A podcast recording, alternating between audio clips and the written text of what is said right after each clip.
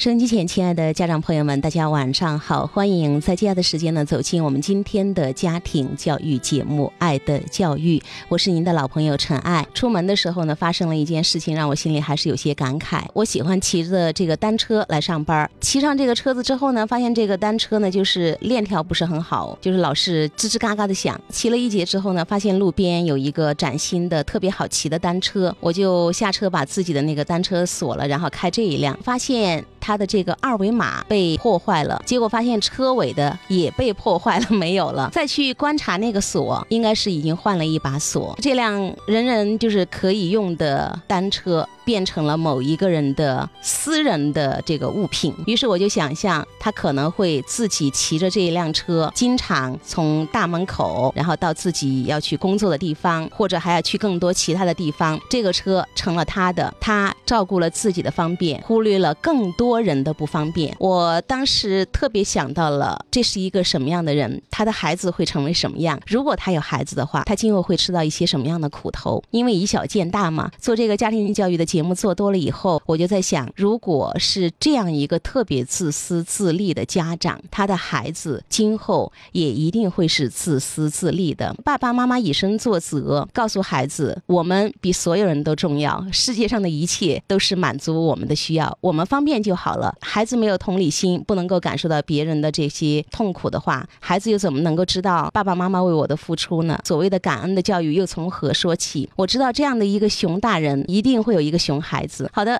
有感而发，我们先一起来聊一聊最近的一则新闻。杭州的霍先生开着跑车接送孩子上下学，然后呢被移出了班级群。其他家长呢，当时看到这个霍先生用跑车接送孩子上下学，他们纷纷表示说，这样不妥当，再有钱也要低调一些。这个是在群里啊有一个截图，就是朋友圈里面有家长们表示说，不就是送一个孩子吗？其实可以去买一个普通一点的车，反正你们也不差钱。那面对这样一些家长的言论，这位杭州的霍先生呢是有理有据的回怼了他们，关点非常的明确。他说，这个钱是我挣的，不偷不抢，开跑车就会让孩子们去攀比，你们的孩子是不是太脆弱了？另外，凭什么要我花钱为你们的脆弱买单呢？都说孩子是家长的一面镜子啊、呃，这个极度的家长才会培养出极度的孩子。就像我刚才在节目一开始聊到的，自私的家长一定会养育出特别自私的孩子。那么心存妒恨的人，他们的幸福其实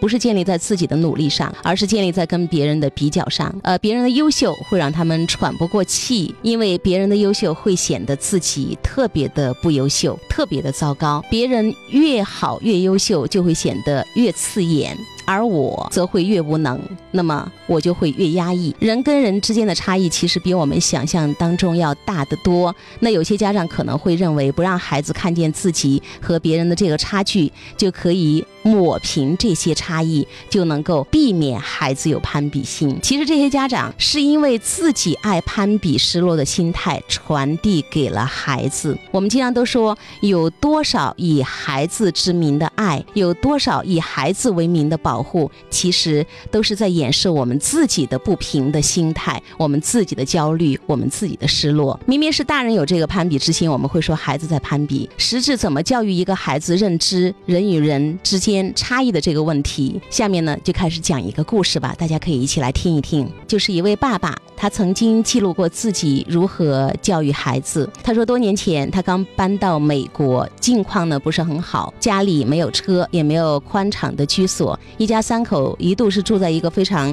狭小的这个阁楼里。那女儿在幼儿园的时候呢，经常都被人问，哎，你们家怎么没有车呀？那许多家长害怕自己的贫穷会影响到孩子的自信，所以一般呢会选择隐瞒真实的经济情况。但是这位爸爸他不这么认为，他觉得孩子进入幼儿园就是进入了社会，瞒是瞒不住的。孩子虽然小，但是一定能够觉察出这个差异。他就向孩子诚实地交代了家里的状况。那女儿说，哎，我们家怎么没有车呀，爸爸？那这位父亲如实地回答说，因为我们没有多余的钱去买呀。那结果怎么样呢？在这样的一个诚实的教育下，诚恳的跟孩子讨论，诚恳的去面对孩子的这些问题，也诚恳的面对我们家的家庭状况。那这位父亲说，他后来发现女儿对于贫富差距完全免疫，一直都是非常自信快乐，既不嫌家贫，也不会去羡慕别人家富裕。女儿七岁的时候，有这个小朋友来家里玩，然后说，哎，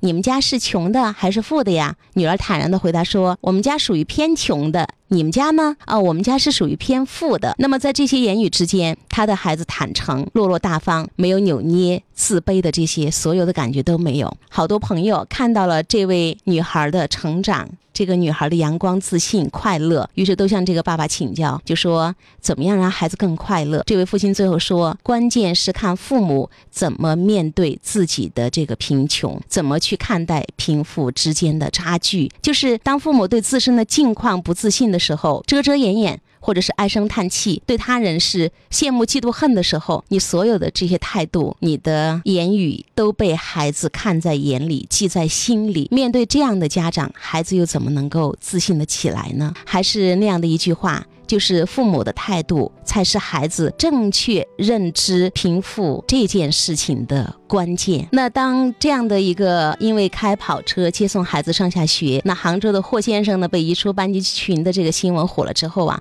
也有好多家长纷纷留言，表达了自己对于这些事情的看法。我们都知道，刚才也提到过，人与人之间的差异比我们想象当中要大得多。当我们觉得别人是奢侈的时候，我们的这个认知，可是对某些人来说，真的就是他的日常，他的平时的生活就是这个样子过的。那么怎么样让孩子能够认知人与人之间的这个差异问题？有一个妈妈讲了这样的一个故事，她说孩子上幼儿园的时候，有一次呢就坐了同学妈妈的车，儿子一上车就很惊讶地说，哎呀，这个车好小啊。因为他平时习惯坐我的车，所以他一上车呢就感觉到这个车子的不同。他当时其实我们两个家长都很尴尬，但是我知道孩子只是在表达自己的感受，所以我就对他说，对呀，车子有大的，有的车呢会比较小，你知道吗？车大有大的优点，车小呢也有优点，比方说省油啊，而且停车还很方便哦。儿子听了之后连连点头，然后就去聊别的去了。读小学的时候，有一次他在同学家玩，我去接他，他一看见我就说，哎呀，妈妈，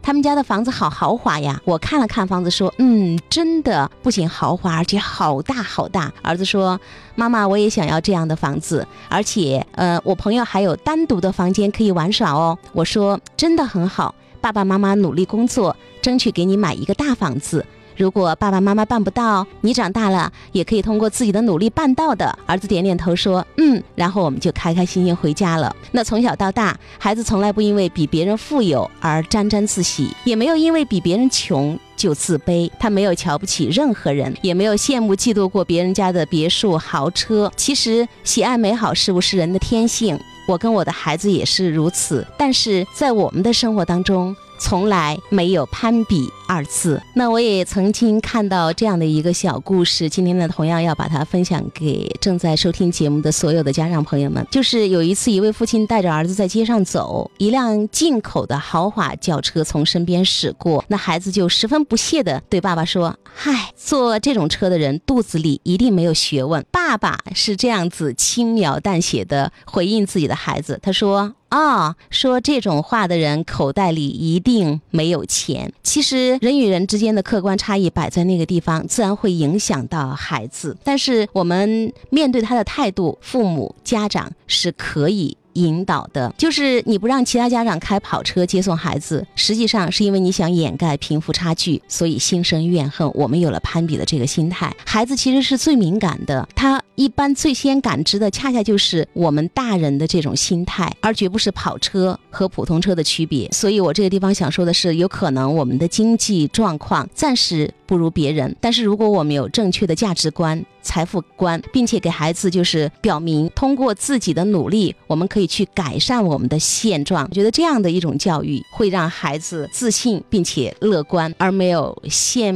入到这种嫉妒、恨，然后自卑、沮丧、种觉得自己是如此糟糕这样的一种情绪里面去。呃，差异是客观存在的，掩饰真的是没有意义的，重要的是家长对待这些问题的态度。那有一位家长是这样子描述他跟孩子之间愉快的互动，他说天气好的时候啊，我会骑电动车送孩子，天气不好的时候呢，我就会开着奔驰车送孩子，这是一件多么自然的事情，孩子对这些根本没有在意过。幼儿园的时候呢，他就明白人跟人之间是不同的，吃喝拉撒睡，对一件事的看法做法都不同，这个呢就是差异。呃，有一次他看到一辆特别炫酷的吉普，指着说妈妈我也想要一辆那样的车，我跟他说这个车确实是太帅了，我们努力一定会拥有的，然后我们相视一笑，击掌加油。那我觉得这无关羡慕，无关攀比，这可以理解是一种向上的力量。值得感和配得感对一个孩子来说是非常重要的教育。好，听完了这样的一个故事，不知道家长有没有留意到，在这段文字当中，这位家长所说的跟孩子传递的两种感受，一个是我值得拥有更好的东西，我今后配得起拥有这么好的东西，对一个孩子来说真的是非常非常重要的教育。反过来反思我们自己，有好多家长在跟孩子对话当中是充满了贬损，你不配，你不值得，你今后捡垃圾都没有人要。曾经我也看到过一个故事，就是让别人惊艳的家长，他们对孩子的教育理念不同，孩子人生今后是大不相同的。一个人说他有一次看到一位父亲指着坐在街边的一个乞讨者，然后对孩子说，孩子努力吧，成长为有用的人，帮助这些人过上更好的生活。当时讲这个故事的人说他非常非常的震撼，为什么？因为他说我，包括我身边更多的人，还包括我自己，在教育孩子的时候，我们会遇到这种情况，我们会说如果你不努力，你就会像他这样子去生活，如果你不努力，你就只能如此。所以他当时用了两个字，经验的家长。别人的家长是怎么跟孩子沟通的？别人的家长这样的三观，这样的格局，他的孩子到底会走得多远？高下一目了然。记住一个爱的教育 Q Q 群，欢迎大家加入七一五五二一零零三，留下你的故事，请专家解疑答惑。那最后呢，我特别想就这个事情做一个总结，有人的地方就有江湖。那其实家长担心孩子攀比，就是担心攀比之后孩子会失落吗？会自卑吗？失落跟自卑其实不是孩子天生就有的，是因为我们家长们让孩子们学到的，就是家长对贫富差距的态度才是孩子健康认知的一个关键。就像刚才我在故事当中举到的那个例子一样，喜欢美好事物是人的天性。那我希望家长朋友们跟孩子一定要有这样的感觉，现在我们没有拥有他们，但是我们未来可以拥有他们，经过我们的努力，我们是值得拥有他们的，我们是配得上拥有他们的。而很多我们家长的那些个执念，那些偏见，呃，所谓的攀比、虚荣、面子啊，这样的一些观念带给孩子，其实除了让孩子变得更加的狭隘、更加的势利，还会给孩子带去仇恨和恐惧。记得之前我们在节目当中有聊过一个新闻，这个新闻讲的就是我杀了第一名，我就成为第一名了。好的，节目进行到这儿的时候呢，我们进入到下半段，想要跟家长朋友们一起聊一聊我们最爱进行的一个攀比，还有就是别人家的孩子。那说到这个话题呢，别人家的孩子对孩子带来的感觉太糟糕了，这样的一种攀比给孩子的打击也非常大。听一首歌吧，这个歌就是一个孩子的心声，唱得非常的好，我只是一个孩子呀，我们一起来听，听完之后我们再一起来聊。我想告诉大家，每一个孩子都是独一无二的。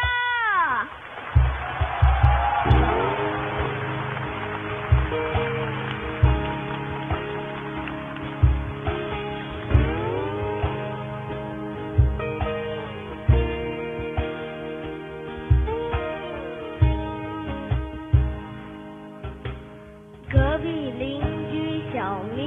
期末又考了第一名，王大妈的孙子钢琴他过了十级。我爸战友的儿子一口流利的英语，我妈同事的女儿有深厚的舞蹈功底。听到这些消息，我只能默默不语。你们怀在心底。无忧无虑的日子已经变成回忆，晚上睡觉常常梦见做错的那道题，我拿着试卷不敢去签名，因为分数没到老爸的预期。我知道少壮要努力，可为什么要和别人比？我只是个孩子，其实我也会调皮。我只是个孩子啊，给我多一些拥抱吧。我只是个孩子啊，请给我一支画笔。我只是个孩子啊，让我为童年画出最美的自己。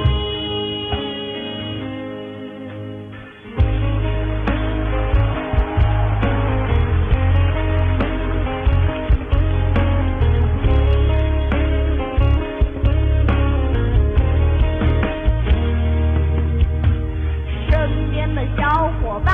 都要忙着到处学习，哎，你成绩怎么样了？变成了礼貌用语，地球上有一种孩子呀，小别人家的孩子。可在我心底，老爸老妈我不想比。我只是个孩子啊，其实我也会调皮。我只是个孩子啊，告诉大家，每一个孩子都是独一无二的。今天跟大家聊了一个新闻，这个新闻当中呢，其实主要反映的是家长喜欢比较，然后喜欢攀比，怕把就是这样的一些个人与人之间的差距让孩子感觉到沮丧、自卑，他们想完全的屏蔽。所以呢，我今天引发了一个讨论，就是面对人与人之间这么大的差异，我们该怎么去教会孩子正确的认知，去看待这些事情。那节目最后一个小节呢，想聊另外一种攀比，就是别人家的孩子怎么看待别人家的孩子，怎么就是让父母不要再拿别人家的孩子跟我来相比较呢？为什么父母总说别人家的孩子，而很少听孩子说别人家的父母？有一个高票的答案，这个答案呢是因为孩子们心疼他们的父母，不想让爸爸妈妈们难过。比如啊，别人家父母怎么那么有钱呢？别人家的父母怎么可以给孩子提供这些提供那些？还有就是别人家的父母怎么长得这么好看呢？保养的又那么好，看起来多年轻啊！还有就是别人家父母怎么那么有知识，那么有涵养，有礼貌呢？其实孩子们不是说不知道这些比较，只是他们舍不得说，他们不忍心让自己最爱的爸爸妈妈们伤心、愤怒，还有就是难堪。我们都知道父母无条件爱孩子才是最真正的爱，其实能做到的很少，孩子才是能够真正做到无条件爱自己的爸爸妈妈。他们知道自己的爸爸妈妈不完美，但他们还是全然的用他们那个小小的心灵，就是爱着包容着自己的父母。刚才的这一首歌我只是一个孩子，不知道收音机前好多家长有没有听得湿润了自己的双眼？如果真的有的话，我恭喜你们，因为你们开始有同理心了，可以感知到自己孩子被比较的这个痛苦。如果能够感受到孩子的感受，那恭喜你，你走进了孩子，有机会有获得良好亲子关系的这样的一些美好的时候。我觉得孩子有时候在这样的被比较当中真的是太不容易了。还是来讲一个故事吧。曾经就是有一个妈妈，她吐槽，她说自己的女儿参加完一个班级的分享会回来，就跟妈妈说啊，某某的妈妈懂很多的化学知识，讲了好多跟化学有关的有意思的事情。某某的爸爸懂很多历史故事，讲了好多有趣的历史故事哦，他听得都非常的感兴趣。然后女儿不经意间说了一句话，说哎呀，别人家的爸爸妈妈都好有趣哦。这位妈妈说这句话让她非常的伤心。其实我能够理解这种感受，我也希望正在收听节目的所有的家长们想一想，这位妈妈说当听到自己女儿不经意地说了一句别人家的爸爸妈妈都好有趣哦，我听他们讲的我觉得我好感兴趣，不经意无意间说了这么一句话，不是刻意的比较，不是重复，不是唠叨，不是天天说，不是月月说，不是年年说，不是十几年如一日的说，这位妈妈都非常的伤心。想一想，我们经常拿自己的孩子跟别的孩子比，孩子被我们伤到另外一个什么样的程度？呃，我真的希望这个时候呢，我的这个故事能够让爱比较的家长真的停止这样的比较，也停止伤害自己的孩子吧。还有一个妈妈说，我当妈以后，我最怕知道的就是别人家的孩子都在学啥，因为当我知道别人在学书法，我觉得我的孩子也要学；当我看到别人的孩子在学画画，我也要去学；我看到别人的孩子滑滑板的酷酷的样子，呃，想让我的孩子去学。不知不觉当中，我就发现我的孩子的所有的时间都被这些占满了。可是我以前你知道吗？我一直宣称自己不让孩子参加各种培训班的，这些班都是谁给他报的呢？这位妈妈在问自己，因为她一直在比较别人家的孩子。其实我们都知道，父母的这种心态可以理解，说这些话不停地去刺激孩子，无非就是觉得可以激励，想让孩子变得更努力，想让自己的孩子变得跟别人的孩子一样好，所以用这种激将法。但是从我们所接触到的所有的案例，从包括刚才妈妈的那种伤心，我们都知道这样的一种激将法是起不了作用的。我希望大家不要再用这样的比较，拿别人的长处来戳自己孩子的短处，来伤害自己的孩子。别人家的孩子比自己的孩子强，但是每个孩子是独一无二的，你的孩子有你的孩子的优点。呃，如果今后再有爸爸妈妈拿孩子跟别人家的比，我也希望这些个孩子们回爸爸妈妈一句话，那可能是跟遗传有关吧。好的，希望我们都能够更加美好，跟孩子一起更加美好的成长。再见，谢谢家长朋友们。